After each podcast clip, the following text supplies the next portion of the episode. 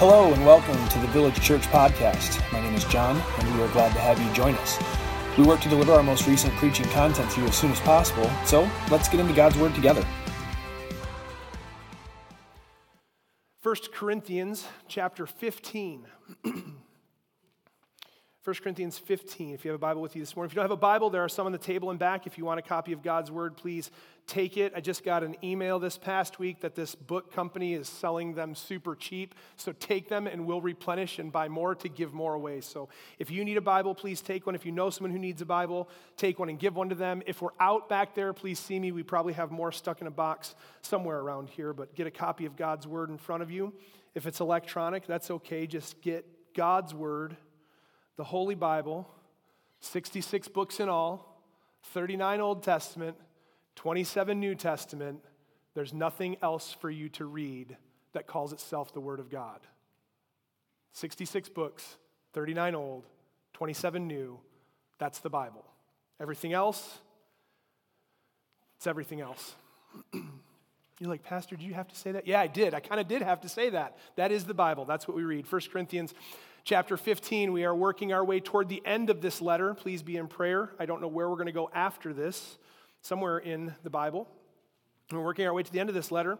Um, a letter written by the Apostle Paul to the church at Corinth, which is a city, major port, business city. I'm actually not sure it's a port city, but a major hub in ancient, it's now Greece, ish region of the world. Uh, this is a major city. So there's a lot of people there. It's not remote, it's not a tiny village. This is a major city. The church in Corinth We'd have to dig into history outside of the Bible. That's why there are things you can read outside that might indicate historically more about the city of Corinth. But we know that it was a big city. We know that the Apostle Paul lived among them for a long period of time. And he is now writing a letter back to them to help encourage them. They are a messed up church full of messed up people. And all God's people said, Amen, because that's us. There's no such thing as a perfect church. That is why when we come together, we look to God's word.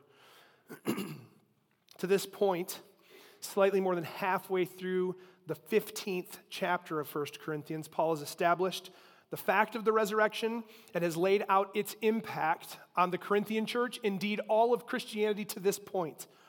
Without the resurrection, from then until now, Christianity is absolutely a sham. And Paul has laid out his argument for it. We've seen him tackle various problems with the conduct of the Corinthian church sin that they tolerated, doctrine that was incorrect, perhaps following of man's teaching as opposed to simply following the teachings of God and being united brothers. We've seen them struggle with the way they used the abilities and gifts that God had given them. It was causing division in the church as, as one gifted person looked as an, at another gifted person as inferior. We saw that in chapter 12, where almost that thought of someone saying, Because you're not like me, I don't have use for you. And because I'm not that, I guess I don't matter. But the reality is that all people in the church of God matter. God is using each person for his glory in the church. To this point now, though, through chapter 15, he has been tackling the resurrection, and we've come to understand that through 14, there was a lot of disorder in the church, and as we get into 15, we start to see that perhaps all of the problems that they've been having is that their doctrine was off. Somebody's challenging the resurrection of Jesus Christ. How can you say there is no resurrection of the dead. And so Paul has been working through laying the foundation for the resurrection that Christ, in fact, has risen, that any gospel that does not touch the resurrection of Jesus Christ is not the true gospel.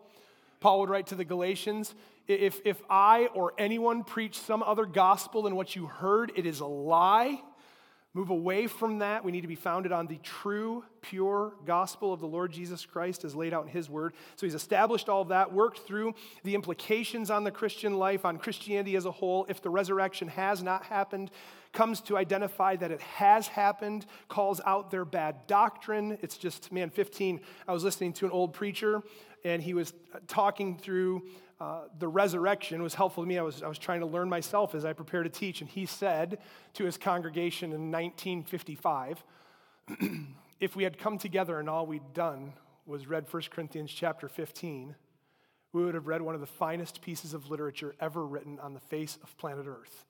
If we had read it, if we had soaked it up, if we had absorbed what was said in it, we would have read one of the most fantastic pieces of scripture ever given to us, and we could have closed in prayer and left, and that would have been okay with me.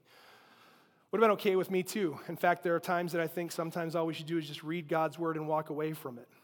But the reality of why we don't simply read God's word and walk away from it is that the vast majority of people in and out of the church, especially out of the church, but most concerningly in the church, we don't read the word.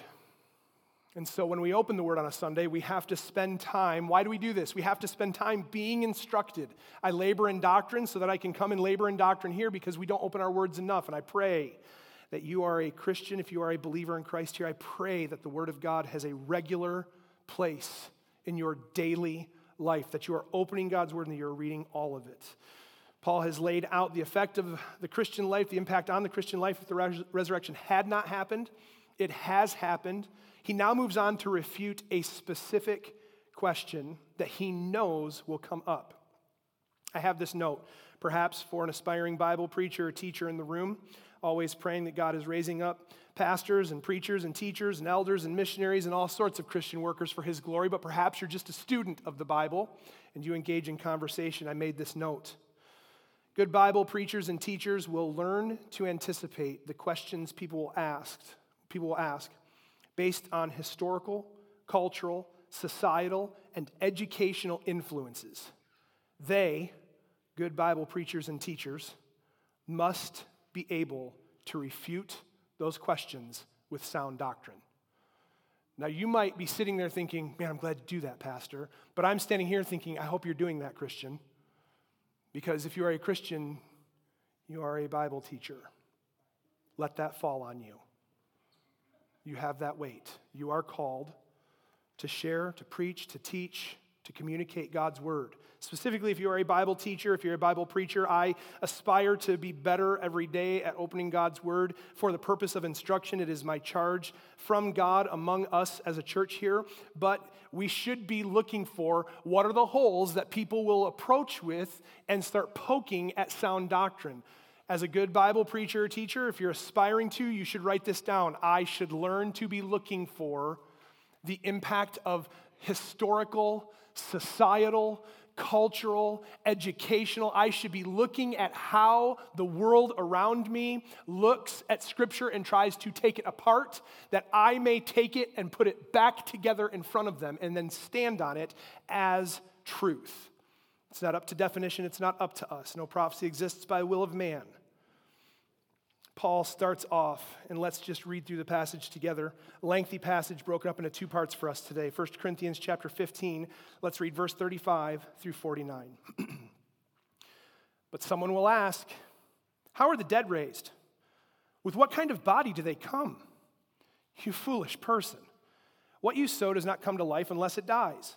And what you sow is not the body that is to be, but a bare kernel, perhaps of wheat or of some other grain. But God gives it a body as He has chosen, and to each kind of seed its own body. For not all flesh is the same, but there is one kind for humans, another for animals, another for birds, and another for fish. There are heavenly bodies and earthly bodies, but the glory of the heavenly is of one kind, and the glory of the earthly is of another. There is one glory of the sun, and another glory of the moon, and another glory of the stars, for star differs from star in glory. So it is with the resurrection of the dead. What is sown is perishable, what is raised is imperishable. It is sown in dishonor, it is raised in glory. It is sown in weakness, it is raised in power. It is sown a natural body, it is raised a spiritual body. If there is a natural body, there is also a spiritual body. Thus it is written The first man, Adam, became a living being, the last Adam became a life giving spirit. But it is not the spiritual that is first, but the natural and then the spiritual. The first man was from the earth, a man of dust. The second man is from heaven. As was the man of dust, so also are those who are of the dust, and as is the man of heaven, so also are those who are of heaven. Just as we have borne the image of the man of dust, we shall also bear the image of the man of heaven. We pray with me? Heavenly Father, we come to you this morning, I specifically, and on behalf of everyone here, in desperate need of your help. There are secret things in this passage, God, that you have not made clear to us. Help us, Father, to understand that which you have revealed. Help us, Father, to find the revealing of your truth sufficient for this life. Help us not to hang up on the what ifs and the what could be's. Father, help us to hold tightly to the what is, the what we can know. I thank you that you have revealed, you have instructed, you have provided knowledge to us in this life of what will be in eternity. Father, I pray that you would speak to me as you speak through me. I pray, Father, that through the preaching of your word here today, God draw sinners to repentance promote holiness among your people. And I pray, God, that Christ the Savior will be exalted among us. In Jesus' name, amen. I titled the sermon, right from verse 39, What Kind of Body? Paul starts out here in verse 35 asking questions that, if you have been around church or Christianity or Bible for any length of time, someone around you has asked a question about our bodies in the resurrection. If there's an eternity, if there's an eternal life, if we're going to persist on in eternity, what's that body going to look like? Am I coming back as a Pro Bowl, Hall of Fame? What's it going to be? Like, I know what I want my body to be right now, so what I want my body to be right now must be what God wants my body to be in eternity, right? Because God just wants me happy. Gosh, ugh. We should all vomit when that doctrine comes up. What will the body be like? What kind of body? I want you, it's important for us to understand, Paul has been making an argument through 1 Corinthians 15 about the resurrection, and we have dwelt on the resurrection of Jesus Christ and its impact on Christianity. But he's getting to a further point. It's not only the resurrection of Jesus Christ that is being refuted here. The question being asked in verse 12 is how can some of you say there is no resurrection.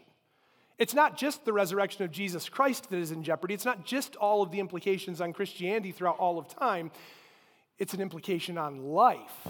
You're saying there is no resurrection. How can you say that? And so now Paul is in this shift. He's addressed, he's addressed the Lord Jesus Christ. He's addressed their doctrine being off concerning the resurrection. And as that implies, if there is no resurrection, then Christ is not raised, but Christ is raised.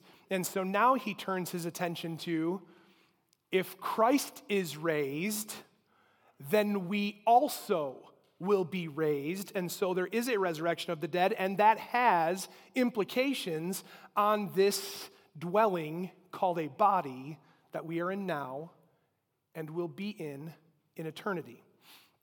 This confronts several things the doctrine of the resurrection.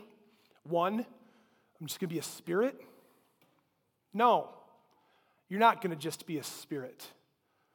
But as we will see identified in Scripture, you will be spiritual, but you're not just a spirit. So let's take it apart and let's go through this a little bit at a time and understand what we can understand about the resurrection of the body.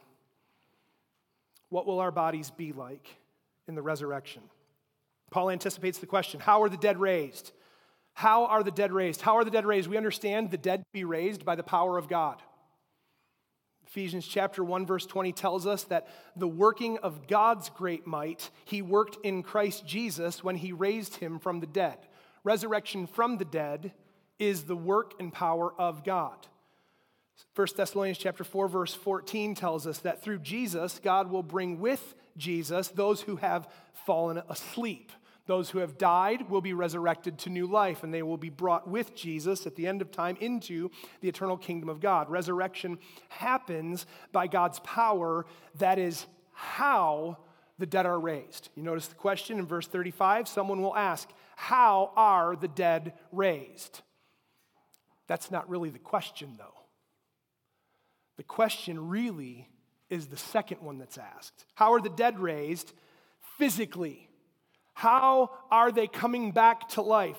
With what kind of body do they come? Anybody in the room wake up this morning and think, I hurt in a way that I didn't hurt yesterday? Anyone? I'll put my hand up first. I'm with you. I'm with all you. How many of you battle with some form of uh, I, guess I want to say maybe genetic uh, illness or some kind of infirmity. You battle something genetically, chronic pain, something like how many of you battle chronic pain? You have back pain, an injury that never fully healed, or you have uh, something hereditary that you've earned through fallen man's life. Now you're living with this. I'm just, uh, like, here's one for us. We're all living with COVID now right? That's, that's a reality. We have people not with us today. We're, we're battling with that now. We have infirmity, right? The resurrection of the dead looks forward to and anticipates a day when that doesn't happen anymore, when that is not our reality. Some of you in the room may be thinking, I don't move as well as I used to. Some of you have realized that when you fall, it takes longer to get up. Some of you hesitate to get on the floor because when your six foot seven frame is on the floor, engaging in whatever on the floor activity you may be doing, I'm gonna need a minute to get the. I'm locked up. My back doesn't want to, right? We're dealing with infirmities. Our bodies are imperfect and they're ailing. Some may have concern about, I have trouble with my eyes, trouble with my hearing. I, I, I, don't, I don't feel things. I'm starting to notice that there's there's, I don't feel things so well, right? Like there's problems with our bodies. In the resurrection, with what kind of body do they come? Tell me I'm going to be done with all this. With what kind of body do they come? Paul first, it's interesting, in responding to this question, with what kind of body do they come? Paul's first statement is, You foolish person. This is strong. It's interesting. I was reading several commentaries this past week, and everybody agrees. This is an extremely strong way, right? Because as we consider, especially after eight months in the book of Ecclesiastes last year, is the word fool ever attached to anything good in the Bible? No, never. In fact, the fool is always attached to bad things. The fool says in his heart, there is no God. So, fool, foolish, he says, you foolish person. This is a strong word. And if we conjure up all that we think about attached to the word fool, we're like, oh gosh. Everybody agrees. What Paul is actually saying is, you limited person in understanding. Are you so little of understanding that your question, this is really interesting to think about because people ask this question. Some of you have asked this question. And the Word of God comes to us and says, Are you so little in your understanding? To ask, with what kind of body do they come? What kind of body do they come? Paul says, You foolish person, you lack understanding. And then he lays out his argument for how the body is resurrected. I made this quick note in sections of verses. Verse 37 through 38 lessons from horticulture. We live in Byron, right? I'm always using big words that end in ology, so I thought today I would use an ulture word horticulture, plants, crops, trees, you name it. Lessons from horticulture. Look at what he says. What you sow does not come to life unless it dies. How many people are going to put a garden in this year? How many people are hoping, Lord willing, to put a garden in this year, right? Some people. How many of you enjoy plants in your home? Okay, flowers and whatnot. Sometimes we go to the store and we buy a plant and we put it in the ground. Sometimes we go to the store and we buy seeds and we put seeds in the ground. What is the reality of every living plant that exists on the face of planet Earth? Where did it come from? A seed, the dead part of a plant. You ever stop to think about that? I was thinking about this this past week. We plant dead things. Can't wait to eat some green beans. I'm going to put this dead one in the ground and hope it gives me a bunch of them. Do you ever think about it? I'm going to, I'm going to do this. I'm going to plant seeds in the ground. He says, What you sow does not come to life unless it dies. Where did the seed come from? A plant that grew and what? Died and left its seed to what? Be planted again. And over and over the cycle goes, starting in Genesis chapter 1. On the third day, Genesis 1 11 through 13, on the third day, God made all plant, fruit, vegetation, using specific words, bearing seed of its own kind, specific. Every plant that God gave us. We have trees and we hate the little things that fall, the helicopters that fall from various trees every year. But what are those things? They're seeds of new trees. If you wanted to become a tree farmer, write that down. Okay. If you want to become a tree farmer, you could like scoop up a bunch of helicopters and go plant them and start growing trees, and you could have a tree farm. Happens every year. I have trees that grow out of gutters. I have maple trees that grow in my garden. I didn't plant them. How are they there? Because God designed a tree to have a little fall down, it hits the ground, it dies, it's absorbed by the planet Earth that God created, and what happens? New life. God created it to be so. Each seed has its own body. Plant, we're going to get to in a second, animal, bird, fish, people. But plant differs from plant. Look what he says, verse 37 What you sow is not the body that is to be. Now, you may go to the store and you may buy a plant, but the reality is somebody had a seed to begin with. So we are blessed to put plants in the ground. Some of us put seeds in the ground, but if you're putting a seed in the ground, you're not, hey, look at this, I'm gonna go plant this tomato plant, little seed. You're planting a seed that you hope will grow because there's no guarantee. If you've been doing it for any length of time, there's no guarantee that that seed will grow. What you sow is not the body that is to be, but a bare kernel, perhaps of wheat or of some other grain. But God gives it a body as He has chosen, and to each kind of seed, its own body. We put the seed in the ground, and sometimes we lose track of what we planted where, and we wait for what? The green thing to through the ground. And even then, when the sprout first comes out, if you're really forgetful, like me, you go, huh, something came out of the ground. Let's give it a month and we'll try and figure out what it is. Was that supposed to be tomatoes? What, what was this? The only one I know for sure every time it comes out is beets. They're red. And potatoes, I got those down too. But the rest of it, sometimes they come out and they all look the same.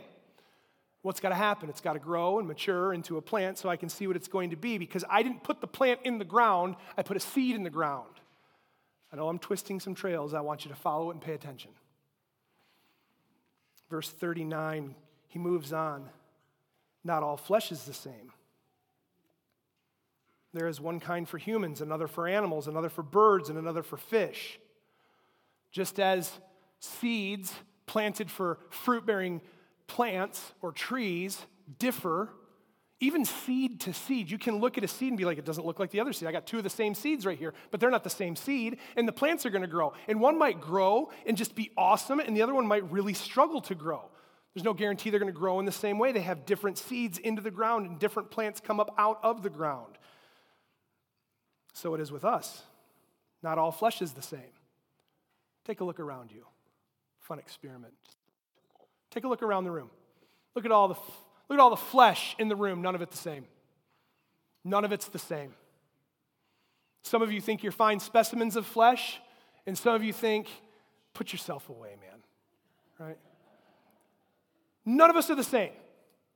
Every piece of flesh differs in flesh. We go fishing and we catch little fish. We're like, oh, it looks like the fish we just caught. And in our family, it's very famous to say, I just caught this one. Like, we don't know if we just caught that one or not, but we certainly caught one that looks just like it, but it's not the same, is it? Unless you get the one with the ripped lip that you're like, oh, I did just catch this one. There's a difference in flesh. Not all flesh is the same, but there is one kind for humans, another for animals another for birds, and another for fish. We understand that there is a distinction between humanity and livestock and beast of the field and bird of the air and fish of the sea and creepy little creeping things that creep along the ground. They are all a form of flesh and they are all different. God created on day five and six livestock, beasts, creeping things with very specific words Genesis 1 20 through 31. According to their kind. God created life able to reproduce more life. Every animal, every plant, every human created with ability. Let's separate the Why does that mean that some people can't then? Because that's a reality, and I want to be careful of that. We're not talking about can you, talking about how created. Created with ability, and the Bible acknowledges that it is God who gives life. So if the ability can't function properly, that's up to God. That's something that's real to be wrestled down with. I'm very sensitive and careful to mention something like that. Created with ability. Day five and day six, he makes everything. What's interesting is that he also makes man. Do you remember the creation account? Says that God brought every living animal to Adam to see what he would call them, and whatever he called them, that's what they were called. So we call things whatever we call it a horse now, we call it a cow now, we call it a, oh, now brown cow. I couldn't help myself. It went through my head that quick as I said it. We call them fish, we call them birds, we have names and species and all of that. We don't know what God brought to Adam, but whatever God brought to Adam, Adam named it that, and that's what it was called. And then there was no helper found for Adam. I want us to understand the depth of that statement, right? Not just the, I need someone to cook and clean for me, helper. Do you understand biblically? We're talking about Adam could not reproduce human flesh because there was no helper for him. Adam could not, with the seed of man, produce man with any other animal on the planet. God says, I will make for him a helper suitable. What does that mean? What does Adam say? When God brings woman, Eve, to him, what does this is finally, at last, bone of my bone and flesh of my flesh. She shall be called woman, for she was taken out of man and God brings man and woman together to what? Adam, Eve, go, be fruitful and multiply upon the earth and subdue it. I have made you Lord over creation. This is, this is specific for us. We need to understand this, especially in a society and a culture, perhaps throughout all of time, that is grotesque in its thoughts of human and animal interaction. Enough said.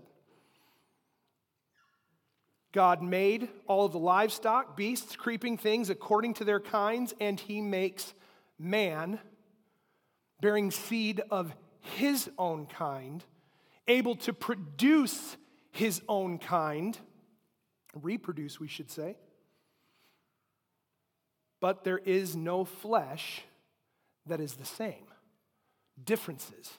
Look, he goes on. So, lessons in horticulture. Now he's going to move to astronomy, lessons in things outside of the earth. Everything so far is on the earth. Now, look what he says there are heavenly bodies and earthly bodies.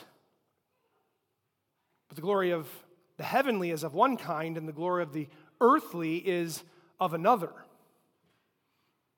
Heavenly bodies and earthly bodies.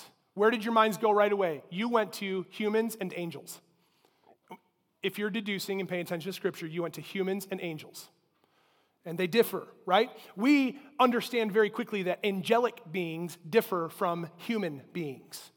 We understand both angels and humans are created, but we understand them to be different. And even as we study angels throughout the scripture, we see differences in angels. There's like the multi winged, multi eye, multi mouthed thing in Revelation, and there's the cherubim and the seraphim, and there's Gabriel, and there's Michael, and there's the dudes at Sodom and Gomorrah who reach out and strike with blindness, and there's like angels all over the place, but they don't all look the same to us. We have pictures of them. The word pictures for us, they don't look the same. And we certainly understand that while angels can appear as man because we have record of man seeing angels and thinking they are men, they're not men. They're different. Angelic beings, earthly beings. How about this? There are heavenly bodies and earthly bodies. There's the eternal Son of God and his body, unlike the rest of our bodies, yet fully like the rest of our bodies. Eternally existent, incarnate in the flesh. When he comes in the flesh, he is born as a human, being found, Philippians says, the Apostle Paul, being found in appearance as a human in a body unlike ours, in a body just like ours. A difference in human bodies and a difference in heavenly bodies.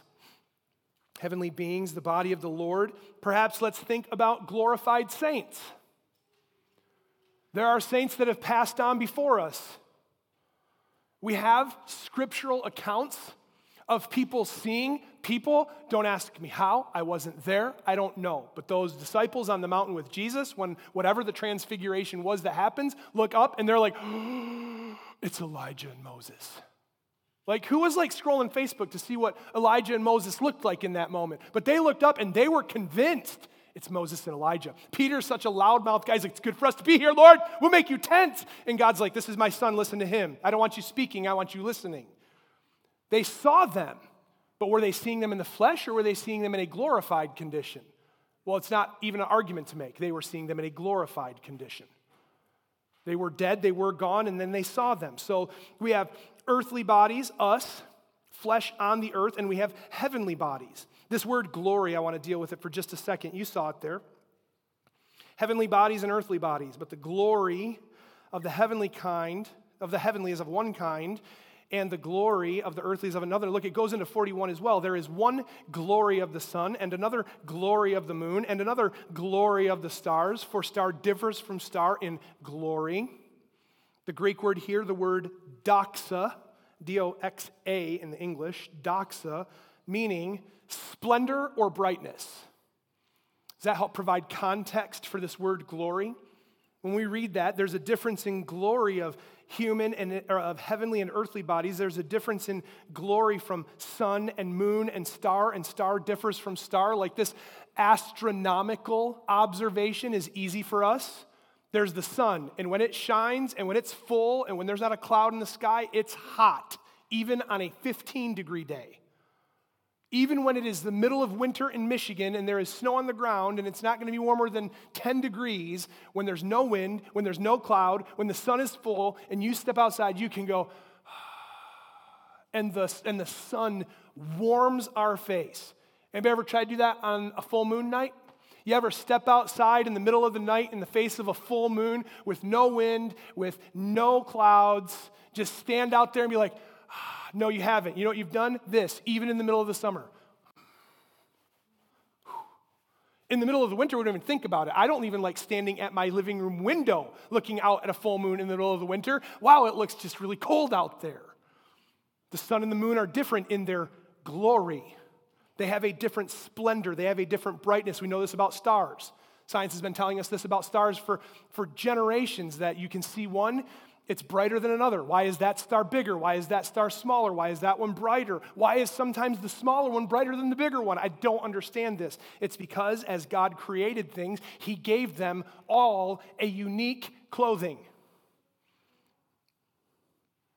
One glory for one, one glory of another. And then He goes into heavenly bodies, earthly bodies, in the heavens, and in heaven, all clothed differently.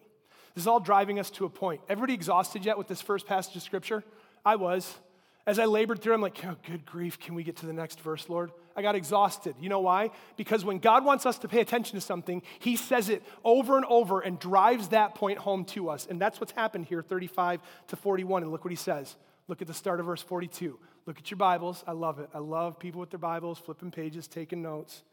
So is it with the resurrection of the dead. What kind of body am I going to come with? One that God has prepared, one that God has designed.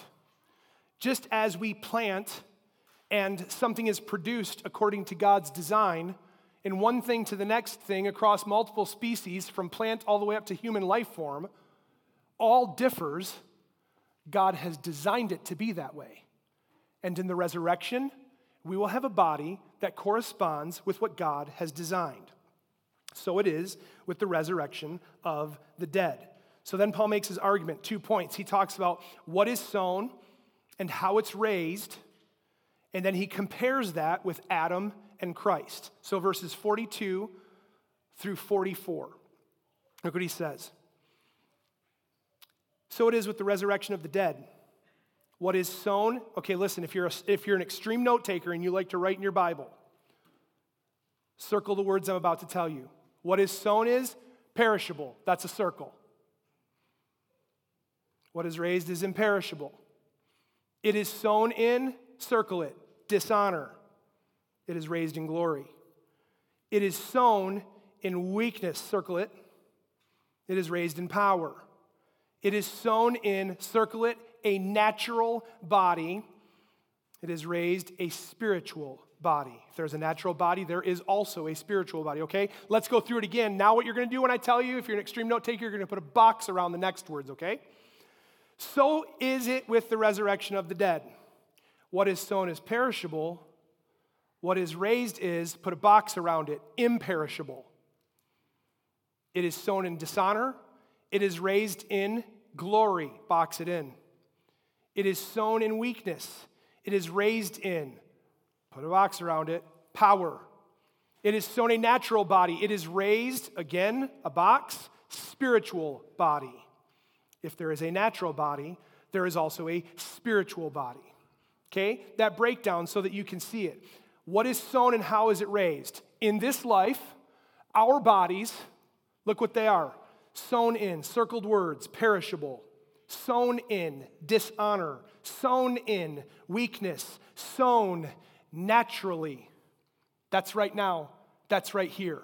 Look at those words perishable, dishonorable, weak, natural.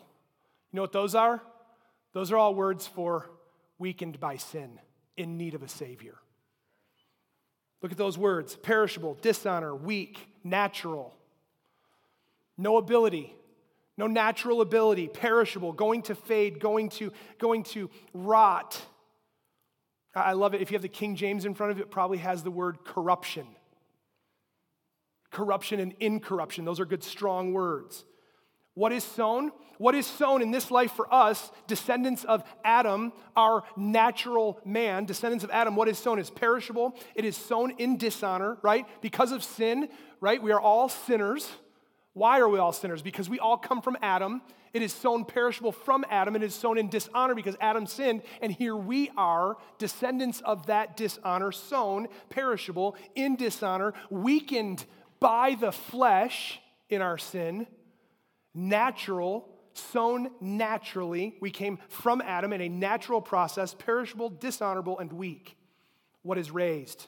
I listen, if you're a Christian that has a look toward the resurrection and the second coming in eternity, which you all should be, these next words are important. What is raised? We've looked at what is sown. What is raised is the word you boxed in imperishable, not able to fade rot, or die. Imperishable. How is it raised? It is raised in glory. It is raised in power. It is raised spiritually. With what kind of body? It'll be spiritual for certain. It will not be a natural body, it will be a spiritual body for certain. We're going to expound a little more. Then he gives us lessons from Christ as if he hasn't worked through this enough. Then he ties it to our human federal head, Adam, legally responsible before God for the race of mankind, and we are full of sin and guilt before him.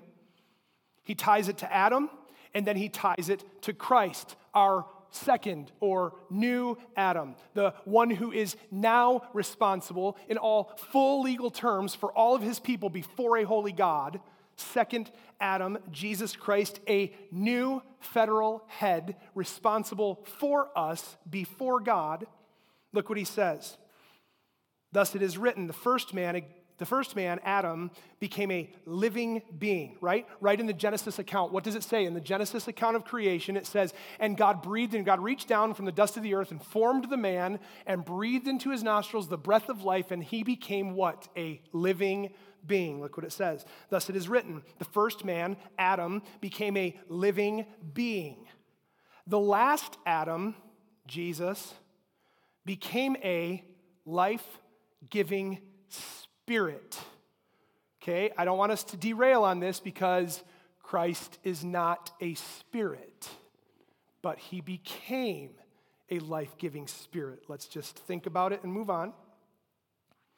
But it is not the spiritual that is first, but the natural, and then the spiritual, right? What's that telling us? We're not born naturally spiritual. We're born naturally sinful. And Christ, who came naturally, came spiritually perfect. We are corrupted in our flesh. We are born naturally, we are corrupted. Christ comes, and through the power of the life giving Spirit of the Lord Jesus Christ, through faith in the Lord Jesus Christ, what is natural, sinful, perishable, dishonorable, weak, becomes imperishable, raised in glory, spiritual, raised in power. But it is not the spiritual that is first, it is the natural. No human being born of man, right? This is why the virgin birth, we touched on it briefly in Sunday school this morning. This is why the virgin birth is so specific and important. Jesus Christ was born to a virgin who had never known a man. He was not born of man. He was conceived how? by the power of the Holy Spirit that overshadowed the Virgin Mary. You shall be found with child, and you shall call his name Jesus, for he will save his people from his sins, and he will be called the Son of the Most High God. We want to stay away from anything that teaches us that Mary was sinless and perfect, and that's why she gave birth to Christ. We have biblical evidence of Mary offering guilt offerings, recognizing her sin, and knowing in the Magnificat late in, in Luke chapter 1 looked on the humble estate of a sinner, me, her confession of faith, her profession and sin is there, looking forward to a Savior. Is not the spiritual that is first, but the natural, then the spiritual. We are living a natural life. If you're like, I'm living my best life right now. No, you're living a natural life right now, and I hope you have hope of a spiritual life to come. The first man, Adam, verse 47, from the earth, a man of dust the second man is from heaven. As was the man of dust, so also are those who are of the dust. That's you and I. You could circle it or underline it and just write, This is me, of the dust, right? What does Job say? From the dust I came, and to the dust I shall return. I think it's, I think it's in the Genesis account as well. It's said at practically every funeral that ever happens. From the dust and to the dust, we are dust. People often worry. Might talk about it a little bit in a second. People often worry about, well, can we cremate? Can we do this? Listen, if you don't get cremated, your body's going to see corruption in the grave. No, no, no, we have caskets. That doesn't happen anymore. Sure, it doesn't. It's corruptible, it's going to decay, it's going to be raised to be something new. The first man was from the dust, the earth, a man of dust. The second Adam is from heaven. Verse 48. As the man of dust, so also are those who are of the dust. As is the man of heaven, so also are those who are of heaven. What is the man of dust? Natural, imperishable, weak. What is the man of heaven? Spiritual, glory, power, imperishable. Just as we have borne the image of the man of dust, we shall also bear the image of the man of heaven. Furthermore, as in Adam, the Bible tells us, all die, so in Christ shall all be made alive. This distinction between literally not just our spiritual being, but the clear distinction in our physicality as natural man fallen before God and as spiritual man raised to new life before God. Of note, I have this as a point later. Of note, I'm not going to share a single word with you about what's going to happen to the resurrection body of those who die in their sin because the Bible doesn't share anything about it. You know what the Bible says about those who will be raised to everlasting contempt and shame?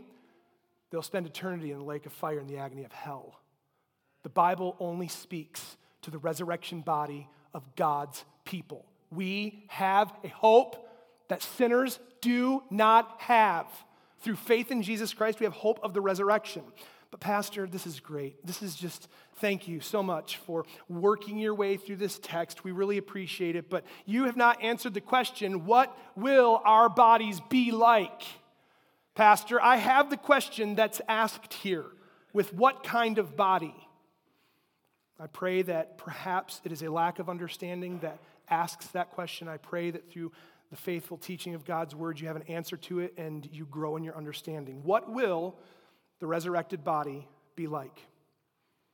First, I mentioned it earlier. Deuteronomy 29 29 applies here. There are secret things. We can't go to the full extent. There are things not revealed, but there are things revealed. Listen, the problem is that we hang up on the things not revealed while neglecting the things that are revealed. So we're going to talk about the things that are revealed. The Bible actually says, I what do I have here? One, two, three, four, five, six. I have six points about what the Bible reveals about the resurrection of our bodies. The Bible's not silent, just doesn't go to the full extent that we would like it to. What will our bodies be like? First and foremost, we'll be like Christ. What else do you want to know? Think about that crucified on a cross, nailed in the hand, nailed in the feet, spear in the side, crown of thorns, whipped all over his body, in the resurrection, perfect.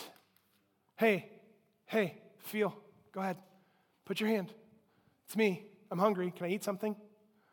We will be like Christ. Our resurrected bodies will be like Christ's resurrected body. Does that mean we're going to look like him? No, that's not what it means It means our bodies will be like his body. 1 John chapter 3 verse 2 John says and he actually says in chapter 1 things that we have touched. I loved it. When I saw it, I'm like, man, the connection here of we shall be like him in 1 John 3 2, back to 1 John chapter 1, verses 1 or 2, where he says, Him who we have touched what did the Apostle John see? He saw the pre crucified body of the eternal Son of God, Jesus Christ, and he saw the resurrected, glorified body of the Lord Jesus Christ. And he said, Him whom we have touched, we will be like Christ. This leads us to understand that in the resurrection, we will be physical. We're not just going to be ethereal, mystical, spiritual beings that float around. You're like, am I going to get that power like Jesus, where like he shows up and then he just disappears? Probably not, but I don't know because the Bible doesn't tell us that. But we will be physical. However, we learn from the resurrection of Jesus Christ, he says, Luke chapter 24, verse 39, Behold, I am flesh and bone. Flesh and bone. This is interesting because if you look at a verse that we're going to start next week with, chapter 15, verse 50 of 1 Corinthians, look what it says. I tell you this, brothers, flesh and blood cannot inherit the kingdom of God. So, flesh and bone, but not flesh and blood. And now you're all thinking, what's the difference? Your blood's bad. You have bad blood. There's bad blood between us and God. Your body's going to die and be corruptible. It's going to be raised physically to be in the presence of God, flesh and bone, but your blood is bad, and it's not going to be before God. You will be spiritual, not natural. The natural body is sustained by blood and oxygen. The spiritual body is sustained by what? The same thing that everything else is sustained by in eternity the presence of God, who sustains what? All things by what? The word of what? His power. You will be sustained in your physical body before God for eternity by God. Our blood is ruined. This is why we need a Savior. God is holy, we are sinful, we need a Savior. What else will we be? Am I going to know? One of the, man, is this not the most popular question? Am I going to know you all when we get to heaven? Yeah, I think we can say that almost with certainty, almost with absolute certainty. Why? Well, because we are remembering first off that in the resurrection we will be like Christ. We will be physical as Christ was physical. We will be recognized then. Why? Because they surely recognized Jesus, not just once, not just twice, not just a couple people, more than 500 people over a period of 40 days recognized Jesus Christ as having been dead and having come back to life, would be recognized. It's like this. Here's the best explanation that I heard this past week. I was looking, I'm like, Lord, I need some help here. I was listening to this sermon. The guy made this, uh, this drawn distinction, and it helped me. Maybe it'll help you. Uh, I currently have in the room a son that is not yet six months old and he's in the form of a not yet six month old male body because God creates us male and female. He created this one male. He's in this body back there that is not yet six months old. And if the Lord tarries and I get to spend a long time on the earth, I'm going to watch him tick off the years one, two, three. My oldest son back there is 10. I remember when my oldest son was not yet six months old. My oldest son is in the same body that he was at six months old. Do you understand? His body is growing and changing. This is important for us. Why? Faith in Jesus Christ, what happens? The Holy Spirit moves in and sanctifies us, and what conforms us to what? The image of His beloved Son. We are growing and we are changing spiritually in this life. And in heaven, we will attain to a perfected body, physical body, recognized, same body that has taken on a new form. Perfect for eternity. Every one of you started life as an infant. You are here today in the exact same body that you were born with. Maybe it's weakened by the flesh. Maybe it's ailing a little bit. Maybe there were too many injuries playing football in high school. I don't know, but you're in the same body. And people who knew you then still know you as the same person. Do you understand? They recognize Jesus, they'll recognize us. We have hope that we will know and we will be known. We will be glorified. We will not be putting up with the infirmity of this world anymore. Philippians chapter 3, verses 20 and 21 says that Christ will transform our lowly body to be like his glorious body. And everybody said, Amen. We will be, Matthew chapter 22, verse 30, the words of Christ, we will be like angels. Hold on a second, because one time when I was working with teenagers as a young person, I brought a teenage girl to tears when I told her she wasn't going to be an angel in heaven. Because you ain't. And if you are in the room teaching your kids that they're going to be angels in heaven, sorry to break the news for you. You'd be like them, but not them. We're not angels, we're people. We'll be like them in the sense that angels, Jesus says, are not given, nor do they marry in heaven. All the needs for reproducing in this life are going to end. All the intimacy that is shared between husband and wife in this life, that's all going to end. Same body, physically, physical flesh and bone, recognized like Christ, but everything that we know in this world is going to end. So every physical demand, every physical pleasure, every physical thing that we know is going to come to an end. And Christ says, You will be like angels. You remember this is very interesting in the passage of Matthew chapter 22. He is talking to lawyers who are trying to trip him up as if you could trip up the author of all things. So they said to him, So there was a guy who got married and he died.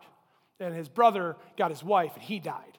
And the next brother married the wife and he died. And actually, there were seven brothers that came along and married this wife, and they all died, and no one had any sons. And so, when we're resurrected, whose wife is she going to be? And what does Jesus say to them? Matthew chapter 22, for those on the reading plan in the year, we read it yesterday. Jesus says, You don't know the scriptures. Uh oh. You know why we don't understand the resurrection? Because we don't pay attention to the scriptures. He says, You don't know the scriptures. For in the resurrection, they will be like the angels who do not marry, nor are they given in marriage. So that ends. That's going to end in this life. Enjoy the wife, the husband, the spouse of your life now because we are not married or given in marriage when we get to eternity. We are fulfilled wholly in the presence of God, like the angels, in that we do not marry. We're not going to pass from this life and continue living a perfected form of this there. That's what most people want eternity to be. Most of us, let's be brutal in the room. We want eternity to be this to the best possible degree. Listen, that and the best possible degree here don't touch each other. That is ultimate perfection before God, with God, forever. And this is not. So, whatever we have here that you love, we learned from Solomon and Ecclesiastes enjoy it now. Don't enjoy it too much. It's all going to end. We'll be like the angels. And the last point here imperishable, immortal rid of the corruption and mortality, the mortality of this life for eternity. Look at 1 Corinthians 50. We're going to cover it more next week. Verse 53. For this perishable body must put on the imperishable, and this mortal body must put on immortality. Why? Because flesh and blood cannot inherit the kingdom of God. It's going to change for us. I was giving thanks this past week for this verse. My mother is a type 1 diabetic who relies on insulin in her body. We have people in the church that can identify that. My dad has Parkinson's disease. Those two things are incurable. And so I understand the reality of what that means and the implications of what it means for health in my own family. The other day I was studying about the resurrection and I sent my mom a text and I said, I'm just praising God right now. I sent a friend of mine, I'm praising God right now because we have the hope through faith in the Lord Jesus Christ that all of the mortality of this life is consumed in the resurrection. The, the diabetes and the need for insulin gone forevermore. The Parkinson's and ailing ambulatory and motor skills, all of that gone forevermore. The chronic pain, the hereditary pain, the pain of we live in a body that is ruined by sin. Gone. The imperishable will, the perishable will put on imperishable. The mortal will put on immortality. This helps us in our life. The world is terrified of death. They're handing stuff out for free right now like has never happened because nobody wants to die. And you, Christian, and I need to be in the front of the line saying, just can't wait to get to glory. When the mortal puts on immortality, when the perishable puts on the imperishable, when all of my hope, when all of my faith, when all of my trust placed forever on the eternal Son of God is going to bring me into eternity forever perfected. That is a reason for us to understand the resurrection body when we come out of the grave and into eternity. We've examined as we wrap up today. Wow, long sermon, you're welcome. We have examined what kind of body we will have, but this is important and it can't be left alone. Who gets to look forward to it? Because not everyone. Only those with faith in the Lord Jesus Christ have a resurrected body to look forward to. Oh, the unsaved without faith in the Lord Jesus Christ have a resurrected body, but it's not one to look forward to it is going to be destroyed eternally. Perpetual pain and punishment in the fire and agony of hell. Who gets to look at it? The prophet Daniel in Daniel chapter 12, verse 2 says that at the consummation of the ages, the end of time, quote, Daniel 12, 2, those who sleep in the dust of the earth shall awake, some to everlasting life, and some to shame and everlasting contempt. There's no hope for those upon whom the wrath of God falls. There is only hope for those with faith in the Lord Jesus Christ. In this life, we bear the image of the man of dust. Verse 49 just as we have borne the image of the man of dust, through faith in Christ, we shall also bear the image of the man of heaven. I end today, and we'll look at further next week with Are you looking forward to bearing the image of the man of heaven? Do you have faith in the Lord Jesus Christ? That when this life is over, He, the perfect God, creator of your body, sustainer of your eternal soul, is going to accomplish for you what He has said He will accomplish, is your faith in the Lord Jesus Christ. And are you hastening, quickening, longing for, reaching and pulling toward us the return of the Lord Jesus Christ because of the resurrection that we will experience? Faith in the Lord Jesus Christ, repentance of sin. God save me, a sinner belief in the heart that God raised Jesus from the dead and profession of him as Lord, the Bible says you will be saved. Do you have that faith? Are you looking forward with faith to that? This challenges how much we love this life. This causes us to look around and say, How much do I love it? Am I longing more than I'm loving? Am I loving that? Or am I longing to keep this? You got to wrestle that down. I hope you're wrestling it down. Longing for the day of the Lord. Would you pray? Heavenly Father, thank you, God, for your word. Thank you, Father, for the hope of the resurrection. I pray, God, that we will be people who increase our understanding through your word of the resurrection. I pray, God, that we will be people who look to your word to understand what you have accomplished through the work and person of the Lord Jesus Christ. I pray, God, that we will be a people of faith in the Lord Jesus, longing for the day of the resurrection.